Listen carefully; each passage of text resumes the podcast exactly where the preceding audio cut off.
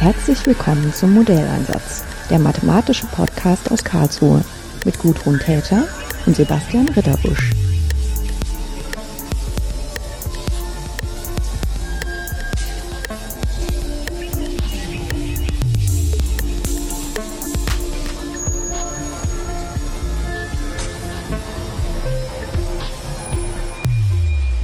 Schönen guten Tag, Lydia Wagner. Äh, am Ende Mai haben Sie Ihre Dissertation hier verteidigt. Ich habe auch den schönen Vortrag gesehen und habe Sie anschließend gefragt, ob Sie nicht Lust hätten, auch für den Podcast nochmal mit mir über das Thema zu sprechen. Äh, wenn man so eine erste Überschrift finden will, ging es ähm, in Ihrem Projekt unter anderem um Elastoplastizität. Und Sie haben sich damit beschäftigt, wie man das auch numerisch simulieren kann. Jetzt denke ich, ähm, es gibt nicht so viele Leute, die hier zuhören, die äh, vielleicht das Wort gehört haben oder sich sogar mit Elastoplastizität auskennen. Vielleicht wäre es eine ganz gute Möglichkeit, in unser Gespräch einzusteigen, damit, dass Sie mal sagen, was ist das überhaupt für Verhalten und ähm, wo kommt das vor? Ja, es ist letztlich ein ganz grundlegendes äh, Problem, das man in den Ingenieurswissenschaften betrachtet, und zwar genauer gesagt in der Kontinuumsmechanik. Da versucht man vorherzusagen, wie sich ein Bauteil verhält, wenn darauf irgendwelche Kräfte wirken. Mhm. Und man unterscheidet letztlich grob gesagt zwei verschiedene Arten von Verhalten. Und zwar spricht man von elastischem Materialverhalten, wenn das Bauteil wieder in seine ursprüngliche Form zurückgeht, wenn die äußeren Kräfte wegfallen. Das kann man sich also schön an einer Feder vorstellen. Wenn man die ein bisschen auslenkt, anschließend wieder loslässt, dann geht die wieder in die ursprüngliche Form zurück. Es gibt aber auch Materialverhalten, das dauerhaft im Material Änderungen hervorbringt. Also ähm, wenn man jetzt die Feder vielleicht sehr weit ausdehnt, weiter als sie darauf ausgelegt ist, dann geht es vielleicht nicht mehr ganz in die ursprüngliche Form zurück. Und solches Materialverhalten bezeichnet man als inelastisch oder spezielles inelastisches Materialverhalten ist die Plastizität. Und in der Praxis hat man meist sowohl einen elastischen als auch einen plastischen Anteil. Also wir reden jetzt hier beispielsweise von Metallen und wenn man die entsprechend verformt, ist eben bei einer geringen Verformung der größte Anteil im Normalfall elastisch und ein Teil plastisch und je stärker man das Material beansprucht, desto stärker ist dann der plastische Anteil der Deformation. Hm. Das heißt, im Prinzip ist elastisch und plastisch sind so zwei idealisierte ähm, Endstadien von Verhalten, die aber immer gemischt in der Realität vorkommen. Richtig. Also im Normalfall hat man eine Kombination davon. Mhm. Es ist aber schon so, dass man meist zu Beginn der Belastung, also wenn die Belastung gering ist, eher elastisches Verhalten hat und dann erst ab einem gewissen Grad der Belastung dann auch einen plastischen Anteil hat. Mhm. Ähm, jetzt ist es natürlich, also im Prinzip müsste man dann ja einerseits ein, also ein Gesetz haben, was irgendwie gleichungspartielles, gleichungsmäßig ausdrückt, wie elastisches Verhalten aussieht und wie plastisches Verhalten aussieht. Und dann bräuchte man noch einen Parameter, der sozusagen sagt, äh, wann das eine mehr und wann das andere vorliegt oder wie man sozusagen beides wichtet. Äh, wie wird denn das typischerweise beschrieben? Also in klassischen ähm, Plastizitätsmodellen, wie man sie schon seit, ich sag mal, grob 100 Jahren kennt, ähm, hat man üblicherweise eine Bedingung, ähm, die erfüllt sein muss oder soll, bevor plastisches Materialverhalten auftritt. Das heißt, also man betrachtet letztlich zwei physikalische Größen. Das eine ist die Dehnung, das mhm. ist eine, ein Maß für die Deformation, und das andere ist die Spannung, das ist ein Maß für die Kräfte, die im Material wirken. Und letztlich sucht man mit einem Materialgesetz eine Beziehung zueinander, also letztlich eine Funktion der Dehnung, die die Spannung liefert. Und ähm, man beobachtet experimentell, dass es eben typischerweise eine kritische Spannung gibt, ab der Plastizität auftritt. Und das kann man eben in Form einer Gleichung in Abhängigkeit der Spannung formulieren, ob Plastizität überhaupt auftritt. Und in dem nächsten Schritt formuliert man dann einen Zusammenhang, wenn dieser Fall eintritt, wie das äh, Verhalten dann ist. Ähm, das Modell, mit dem ich jetzt gearbeitet habe, geht ein bisschen anderen Weg, aber das ist der Weg, den man äh, klassischerweise in der Continuous-Mechanik äh, betrachtet. Und das heißt, damit kriegt man eine Art Prototyp für so ein Materialgesetz.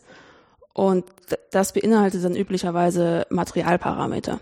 Also diese Modelle basieren letztlich auf Beobachtungen, das heißt, man macht Experimente und beobachtet, was passiert und wählt in Abhängigkeit dieser Experimente dann für die konkrete Problemstellung passende Materialparameter. Hm. Also dieser, ähm, dieses Materialgesetz, was ähm, Dehnung und Spannung miteinander in Beziehung setzt. Das kenne ich ja aus der Strömungsrechnung auch. Da ist dann dieser Parameter, der zumindest in den einfachsten Gesetzen, äh, die linear sind, ähm, zutage tritt, die Viskosität. Wie dann zum Beispiel aussagt, ob das Wasser mehr wie, ob die Flüssigkeit mehr wie Wasser oder mehr wie Honig fließt. Ne? Was ist denn da so ein Parameter, der da bei der Plastizität auftritt? Ähm, ich fange vielleicht mit, mit ja. der Elastizität an. Das kann man ähm, auch gerne machen. Also, das fast besser zum Fließen. Ne? Richtig. Also das, also bei Elastizität geht man im mhm. Normalfall von dem linearen äh, Verhalten aus. Also man hat meist linear elastisches Verhalten. Und das kann man letztlich über einen Tensor vierter Stufe den Zusammenhang erstmal darstellen. Meist sind, äh, kann man aber noch weiter, also kann Symmetrien ausnutzen, dass man letztlich in dem einfachsten Fall, wenn das Verhalten isotrop ist, also richtungsunabhängig, dann letztlich zwei Materialparameter nur noch übrig hat, über die sich dieses Verhalten beschreiben lässt. Mhm. Das ist so, dass das, das ist das Hugsche Gesetz, ist vielleicht vom, vom Namen her auch dem einen oder anderen ein Begriff und das ist so das, das grundlegendste, einfache, einfachste Materialgesetz, das man so in der Continuous-Mechanik hat. Und sobald man komplexere, also kompliziertere Materialgesetze anschauen will, also insbesondere dann auch plastische, ähm, da ist letztlich äh, quasi alles möglich, was Materialparameter an, äh, angeht. Man nimmt halt in irgendeiner Form einen Verlauf dieser Funktion an und dann müssen diese Parameter, würde ich sagen, nicht zwangsläufig auch eine, eine anschauliche äh, Größe sein, können sie aber natürlich. Also sprich, man hat im Kopf mehr so eine, einen Graph von einer Kurve, der durch Experimente äh, wiedergegeben wird und man fittet dann eine, eine Formel sozusagen an diese Kurve mithilfe von bestimmten Parametern. Weil das ist ja immer die Stelle, wo dann die Physik manchmal, also anschließend nur rein interpretiert werden kann oder eben auch nicht. Ja, also man hat natürlich schon viele Experimente ja. dieser Art gemacht. Das ist, äh, das kann man eben gut machen und man kennt deshalb so einen typischen Verlauf ja. so einer Kurve und kann den dann auch letztlich unterteilen in verschiedene Bereiche, die verschiedene Material, also typischen Materialverhalten entsprechen. Und deshalb kennt man natürlich schon irgendwie einen groben Verlauf. Es gibt auch ähm, die Möglichkeit, direkt aus der Fließbedingung, also eben eine Gleichung, die formuliert man üblicherweise so, dass sie gerade dann null ist, wenn ähm, man sagt, plastisches Fließen auftritt und aus dieser Bedingung tatsächlich über eine Potenzialformulierung dann direkt auch ein entsprechendes Fließgesetz, also eine Funktion, die irgendwie angibt, wie der weitere Verlauf äh, verläuft, irgendwie erhält. Hm. Das ist ein bisschen putzig, dass dann im Zusammenhang mit Festkörpern sowas wie Fließen auftritt, ne?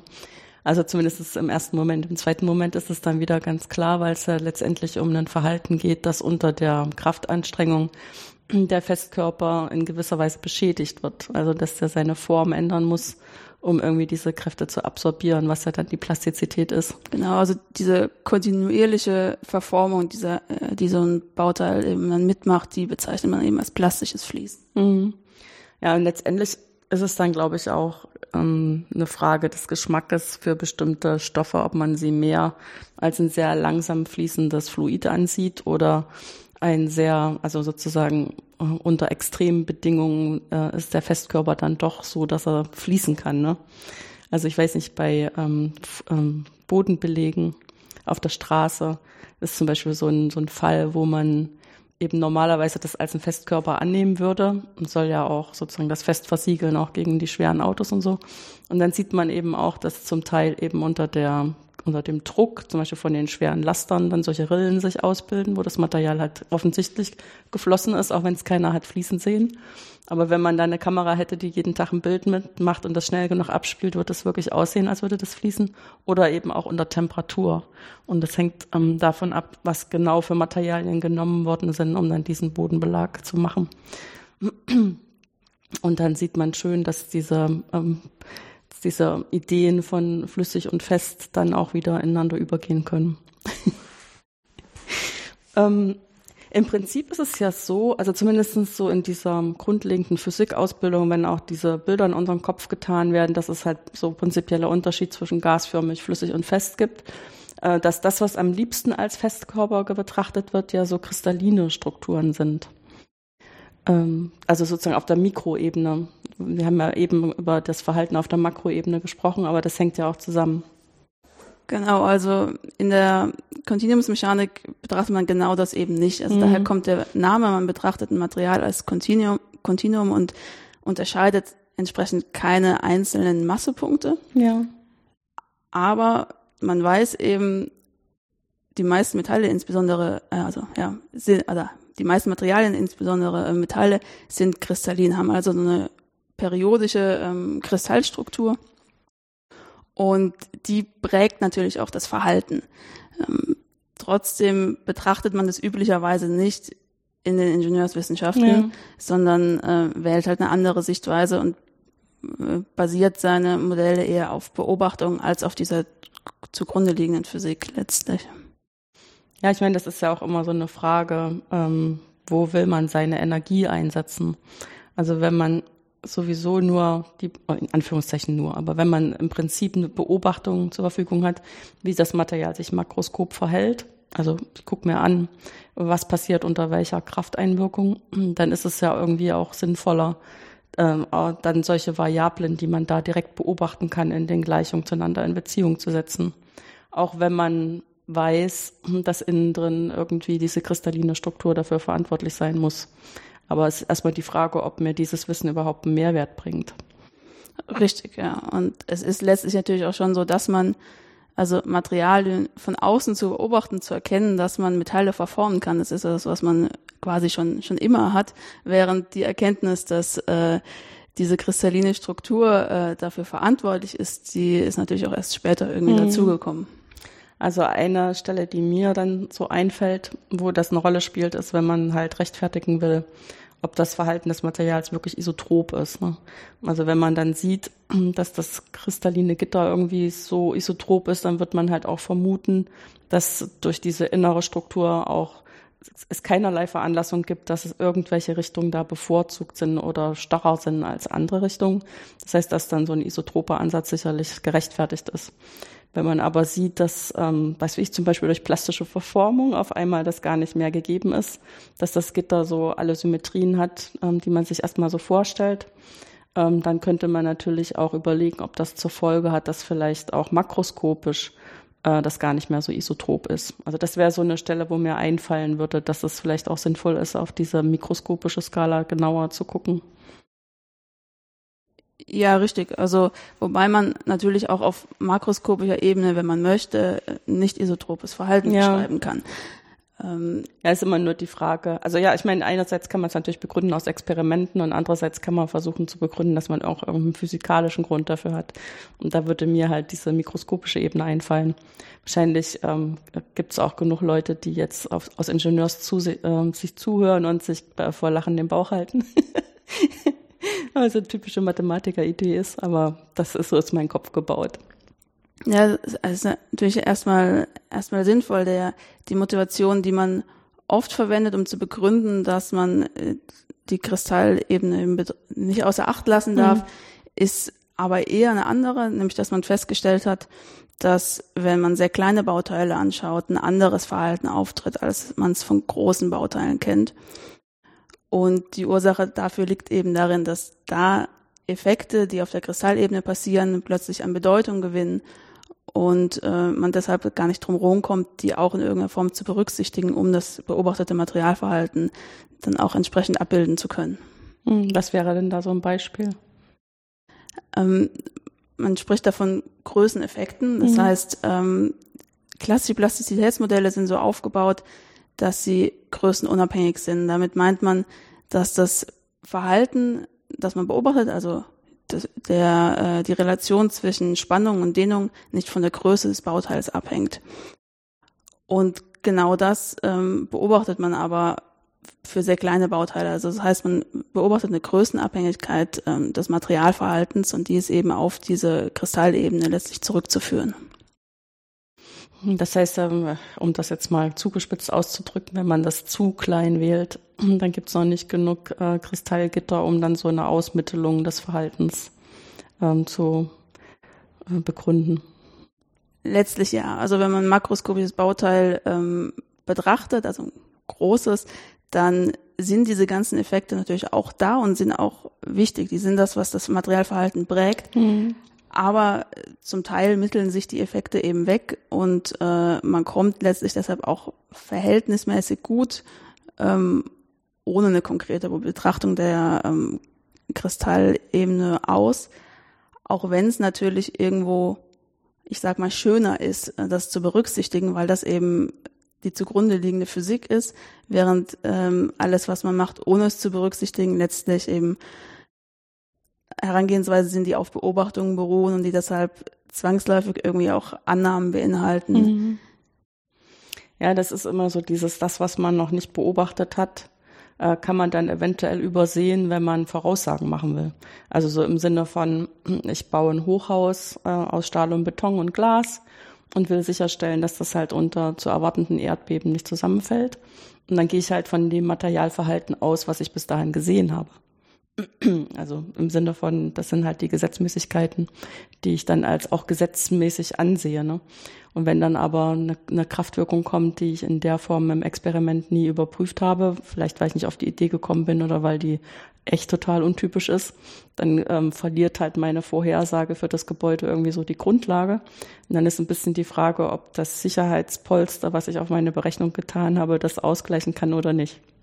Ja, richtig. Also letztlich sind aber diese Arten der Berechnung natürlich ja, sehr ja. etabliert. ähm, aber man hat natürlich in gewisser Weise die Problematik, dass man eben Materialparameter hat, die man entsprechend wählen muss mhm. und dafür braucht man quasi Erfahrungswerte. Mhm. Ja, ist auch immer so ein bisschen, ähm, also was da die Krux ist, dass ähm, im Prinzip Annahmen reingehen, dass sich ähm, also was, was man so als typisch ansieht, sagen wir es mal so. Weil ähm, diese ganzen kontinuumsmechanischen Sachen hm, zwischen Elastizität und Plastizität, so also kompliziert sie auch schon sind, haben wir zum Beispiel noch nicht unbedingt drin, dass das auch brechen kann. Das wäre so was, was einem dann auch noch in den Kopf kommt. Ne? Richtig, es gibt natürlich äh, viele andere Klassen von Materialverhalten, auch ja, ja. irgendwelche Rissbildungen, hm. Bruch. Das sind natürlich nochmal ganz, ganz wichtige Themen. Die setzen bei duktilen Materialien erstmal später ein. Das heißt, erst kommt der plastische Prozess ja. und dann irgendwann versagt das Material vielleicht so sehr, dass es zu einem Bruch kommt.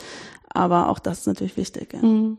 ja und das, was ich, ich habe jetzt erstmal so große Kräfte oder komische Kräfte im Kopf gehabt, aber letztendlich Temperatur ist auch noch sowas, äh, wo man eigentlich ähm, so auf der Erde so relativ kleine Skalen eigentlich nur hat.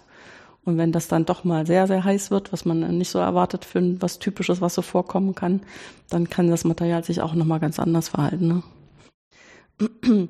Jetzt vielleicht mal, ähm, was sind denn das dann, also wie komplex sind denn diese partiellen Differentialgleichungen, die man dann betrachten muss, um das Materialverhalten von so elastoplastischen Materialien beschreiben zu können?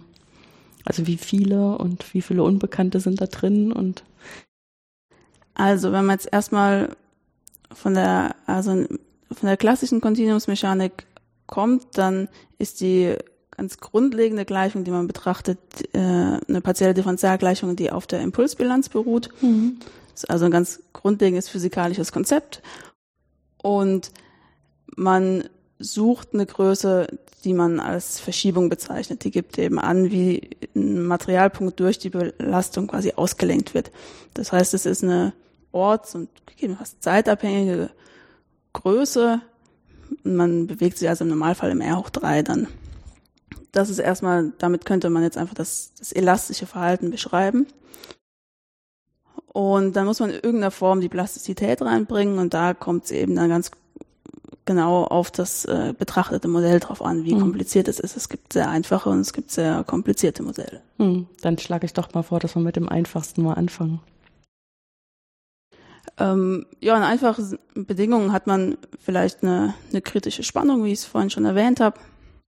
Die zur Überprüfung prüfen ist erstmal äh, kein Problem und dann hat man, ich sag mal, eine, eine gewöhnliche Differentialgleichung, die einem dann die, der Verlauf des plastischen Anteils der Dehnung beschreibt. Hm. Ist dann wie so eine Art Schalter. Ne? Man guckt sich an, ist die kritische Spannung erreicht? Wenn nicht, dann ist es elastisch. Wenn ja, dann ist es zum Teil auch plastisch. Genau. Mhm. Und ähm, für welche Prozesse wäre denn so ein einfaches Gesetz noch völlig okay?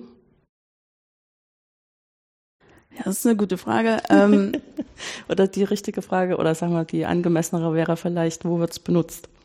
ob es okay ist, können andere entscheiden.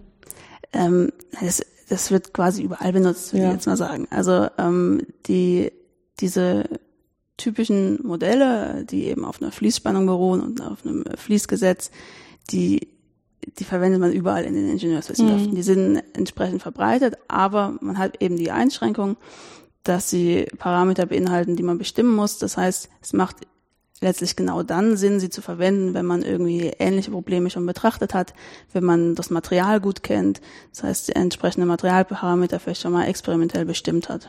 Mhm.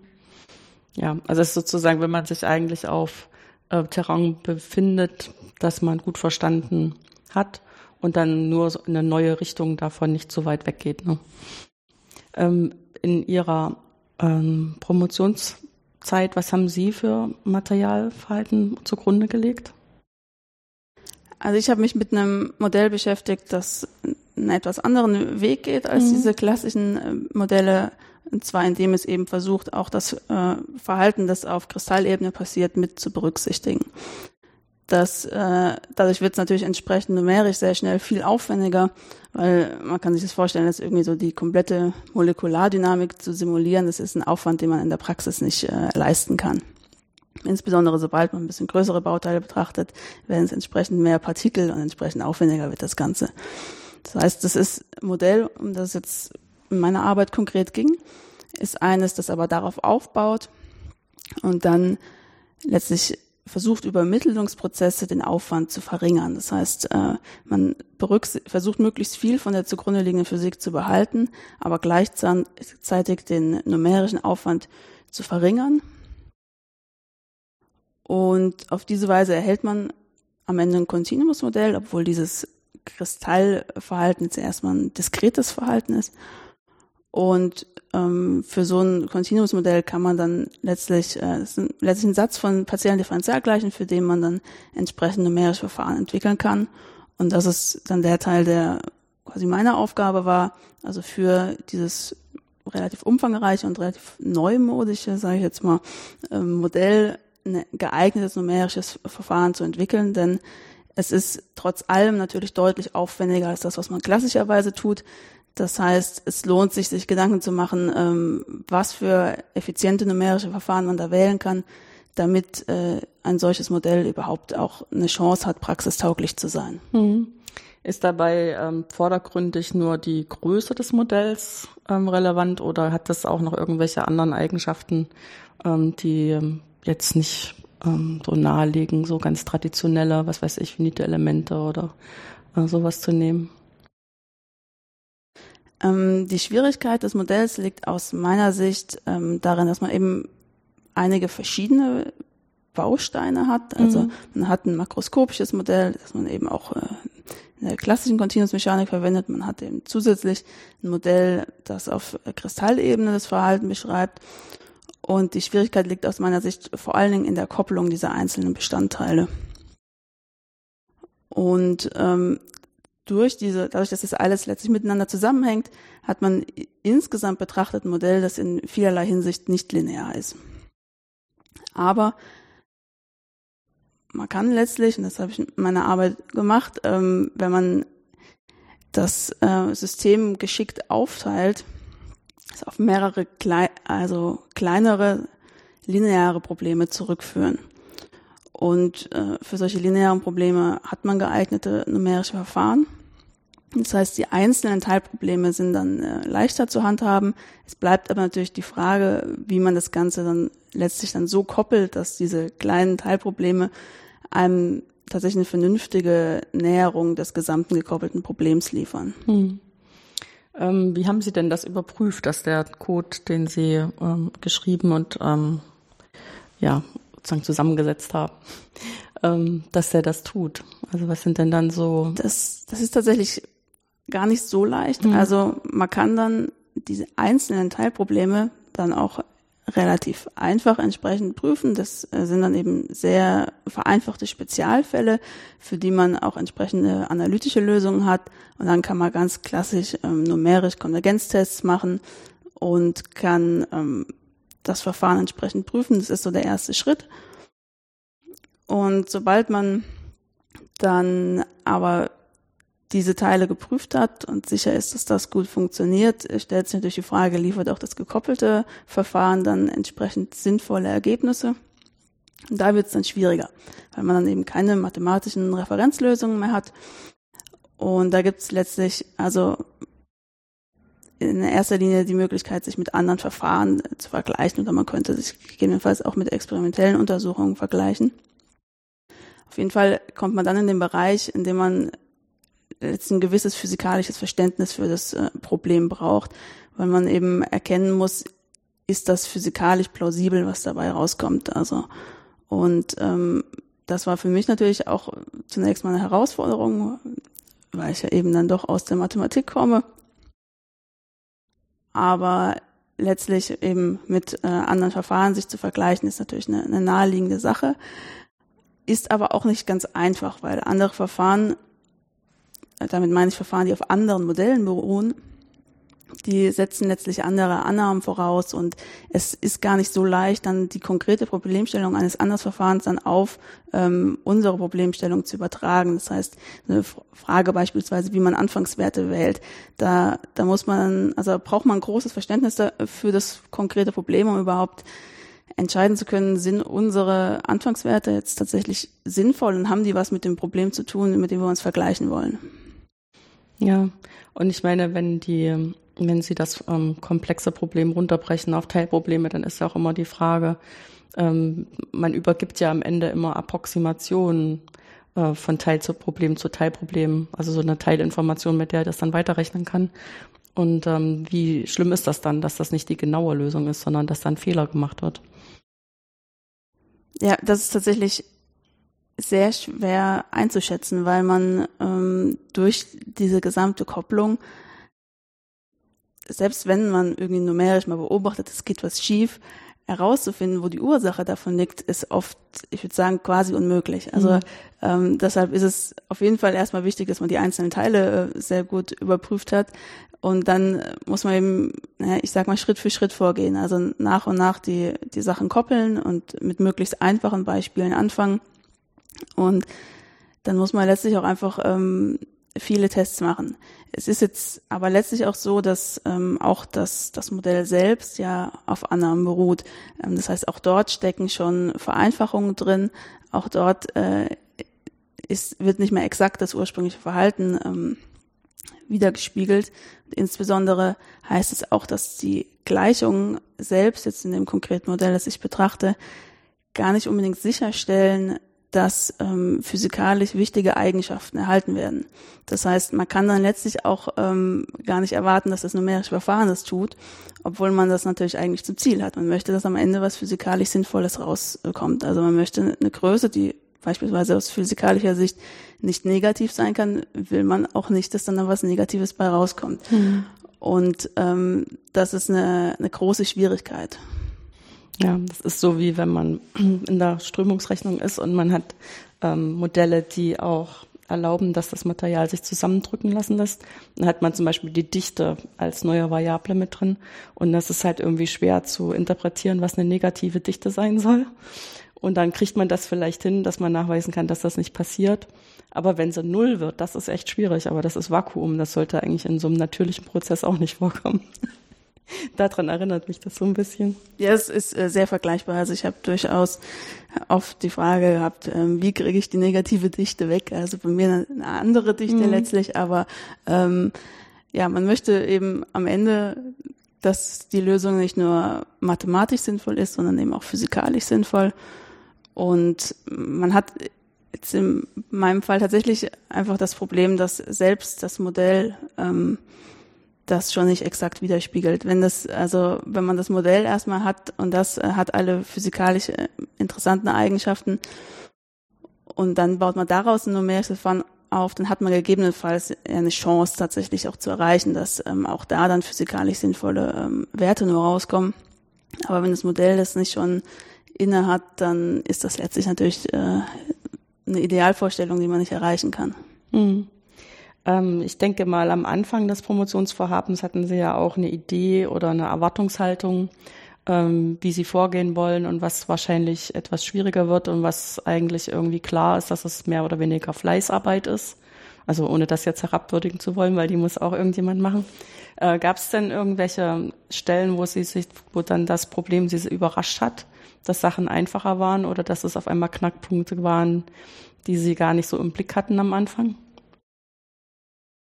Also insgesamt ähm, muss ich sagen, dass ich zu Beginn gar nicht so genau wusste, was mich erwartet. Also die, ähm, ich hatte zwar Vorkenntnisse in der Kontinuumsmechanik, die konkrete Problemstellung, aber mit der ich jetzt letztlich gearbeitet habe, dafür, davon hatte ich eigentlich äh, kein Verständnis. Also das heißt, ähm, das ist so in der ersten Zeit habe ich erstmal die Gleichung oder einen Teil davon einfach aus Mathematikersicht betrachtet und einfach mal geschaut, wie weit man damit äh, kommt, ohne ein allzu tiefes physikalisches Verständnis dafür zu haben. Und so nach und nach musste das dann aber natürlich irgendwie mitwachsen.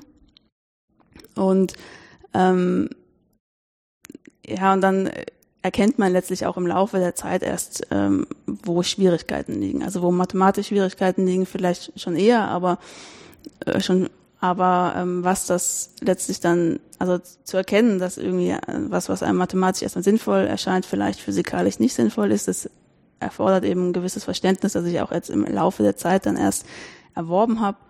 Und ähm, so haben sich Probleme, die da waren, vielleicht nicht von Anfang an wie Probleme angefühlt, weil ich sie vielleicht auch nicht als solche erkannt habe. Aber irgendwann kommt natürlich dann die Stelle, an, an der man äh, größere Probleme hat und das äh, waren bei mir eben oft Dinge, die etwas mit der Kopplung zu tun haben. Es ist vor allen Dingen eine Gleichung bei mir dabei, die insgesamt, ähm, ich sag mal, Probleme bereitet hat. Und wenn man in einer Größe Probleme hat, dann wirkt sich das natürlich durch die Kopplung dann sofort auf das gesamte System aus.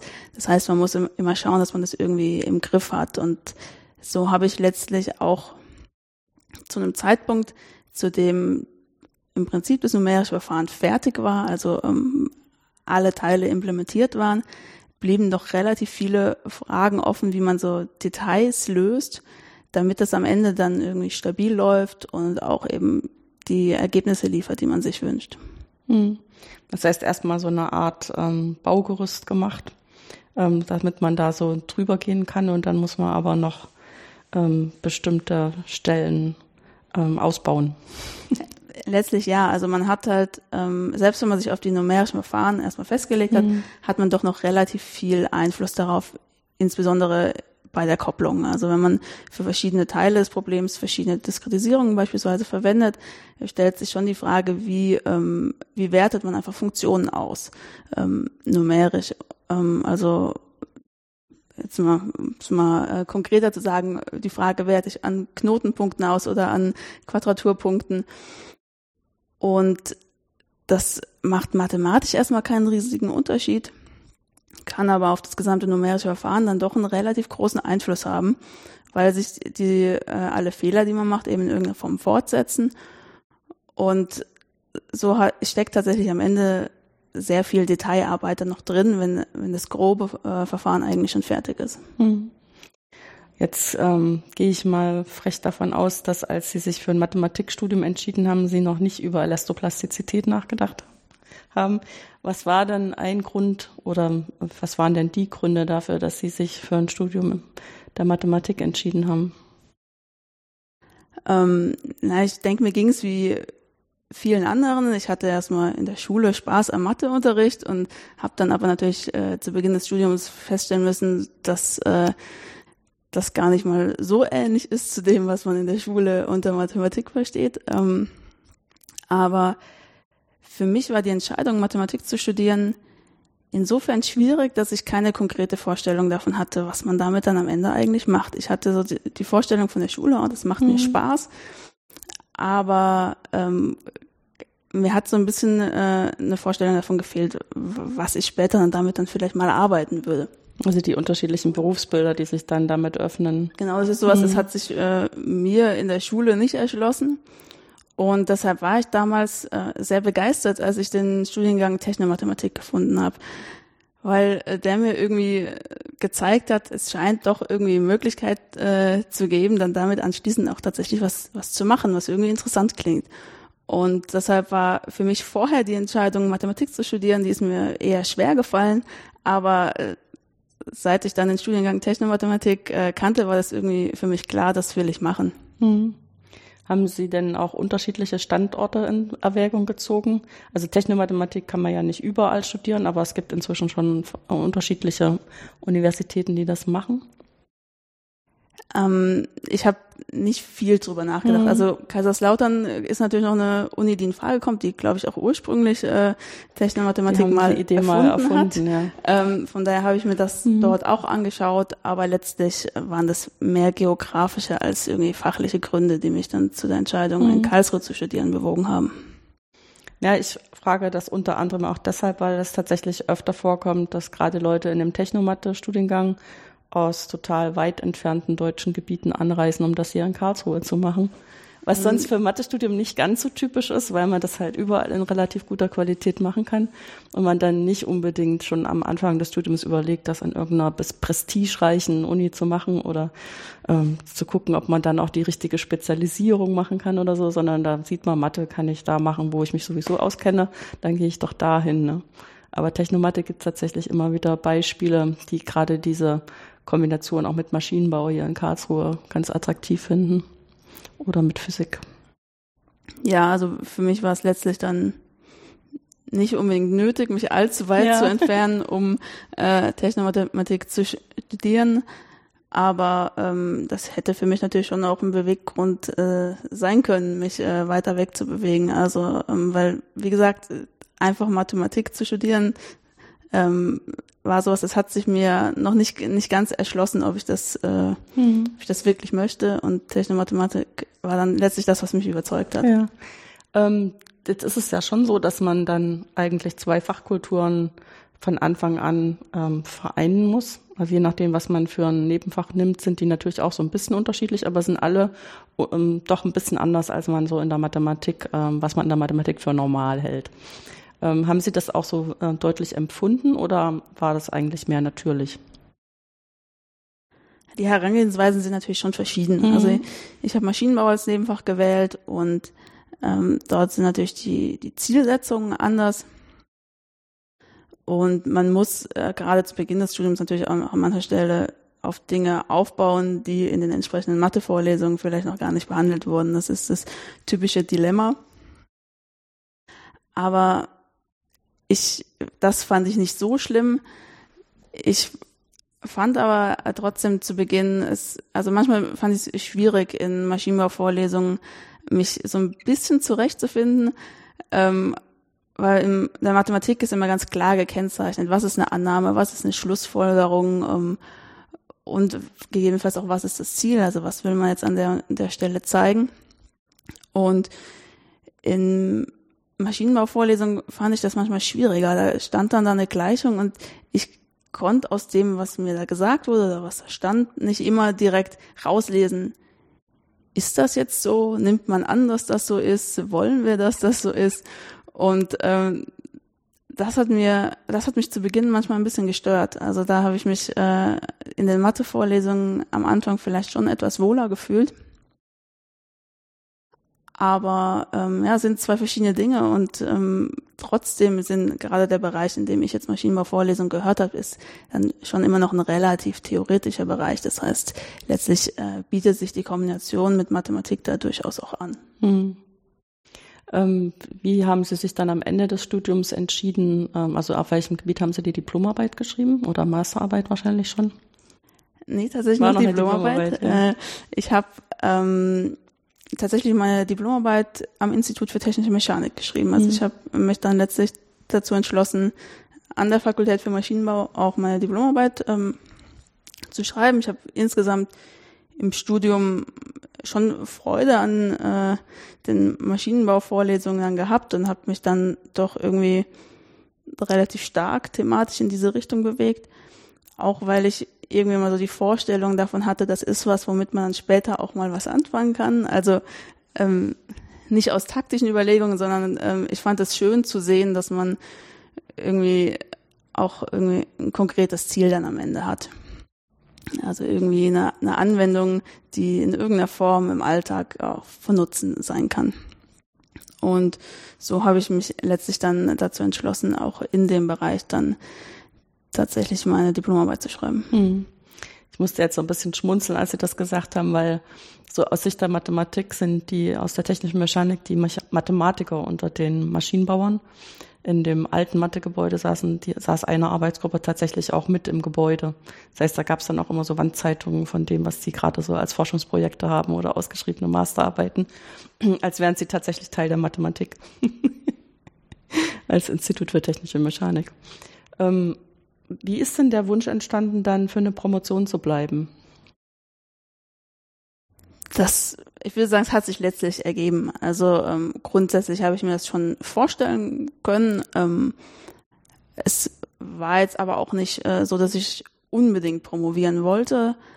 Aber mich hat das Thema letztlich angesprochen, weil ich, weil es letztlich auf einem ähnlichen Bereich war, auf dem ich dann im Studium irgendwie mhm. schon mich irgendwie befasst hatte.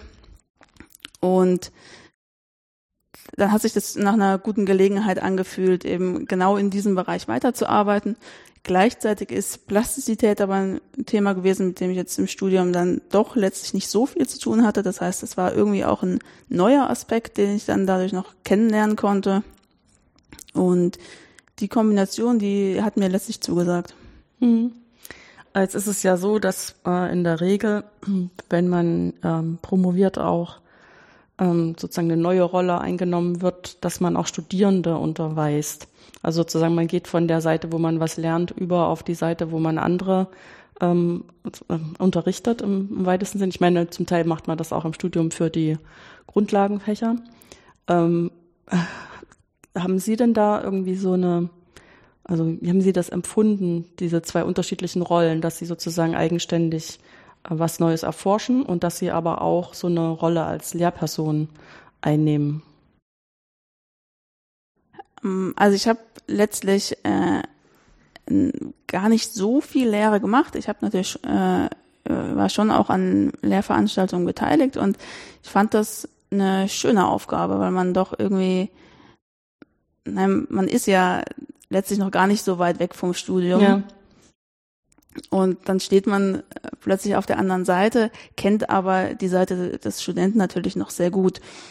Und ähm, anders als jetzt vielleicht in der Schule oder sowas hat man, glaube ich, auch dadurch irgendwie einen, einen anderen Bezug äh, zu den Studierenden und kann, äh, also es ist irgendwie äh, auf einer gewissen Augenhöhe ist man mit denen oft unterwegs und das äh, finde ich eigentlich ganz schön, dass irgendwie auch mal jemand eine Frage stellt, auf die man vielleicht keine Antwort hat und dann aber feststellt, äh, die Frage ist interessant und die, es lohnt sich mal über die Antwort nachzudenken und das finde ich einen ganz schönen Prozess, den man so an der Uni dann hat. Mhm. Ähm, jetzt mit dem Abstand einiger Jahre würden Sie sich selbst vielleicht gerne einen Ratschlag geben, was Sie am Anfang des Studiums hätten noch anders oder besser machen können? Oh, schwierig. Also ähm, natürlich hat man irgendwie solche Idealvorstellungen, ähm, dass man irgendwie sich auf irgendwelche Dinge besser konzentriert oder äh, irgendwie fleißiger ist, aber das würde ich jetzt gar nicht mal unbedingt sagen. Ich bin im Großen und Ganzen eigentlich zufrieden damit, wie das ähm, abgelaufen ist. Auch jetzt eben mit einem gewissen Abstand bin ich eben tatsächlich auch mit der Wahl des Studiengangs und ähm, des Nebenfachs äh, sehr zufrieden. Sonst wäre ich nicht auf dem Gebiet geblieben. Das heißt, ich glaube, ich habe, äh, denke ich, was das angeht, so für mich persönlich vieles auch so gemacht, wie ich es auch äh, wieder machen würde. Auch wenn im Detail sicherlich äh, Dinge ich vielleicht auch anders machen würde. Aber das Schöne ist ja letztlich, dass man an der Uni auch während des, während des Studiums die Möglichkeit hat, Dinge zu verändern. Man kann sich am Semesterbeginn in beliebig viele Vorlesungen mal reinsetzen, einfach schauen, was einem gefällt. Und wenn man das macht und ausnutzt, dann ist, glaube ich, die Gefahr, da tatsächlich Fehler zu machen, auch gar nicht so groß. Und ähm, ich glaube, es gibt auch keine Vorlesung, die man wirklich umsonst hört, sondern irgendwas in irgendeiner Form nimmt man einfach mit und das ist ja irgendwie ganz schön. Mhm. Wie geht's jetzt bei Ihnen weiter? Ähm, das weiß ich noch nicht so konkret. Also das ist äh, natürlich eine wichtige Frage, mit der ich mich im Moment auch beschäftige. Und ich äh, möchte eigentlich auch weiter in einem ähnlichen Gebiet, wie ich jetzt gearbeitet habe, weiterarbeiten. Das heißt, ich, ich schaue ähm, im Moment letztlich nach Stellen, die für Ingenieure eher ausgeschrieben sind als für Mathematiker, weil ich mich in, in dem Bereich sehr wohl fühle und da durchaus auch inzwischen mit identifizieren kann. Und von daher hoffe ich, dass ich in irgendeiner Form in diesem Bereich auch weiterarbeiten werde. Hm. Gut, das klingt ja, das klingt gut.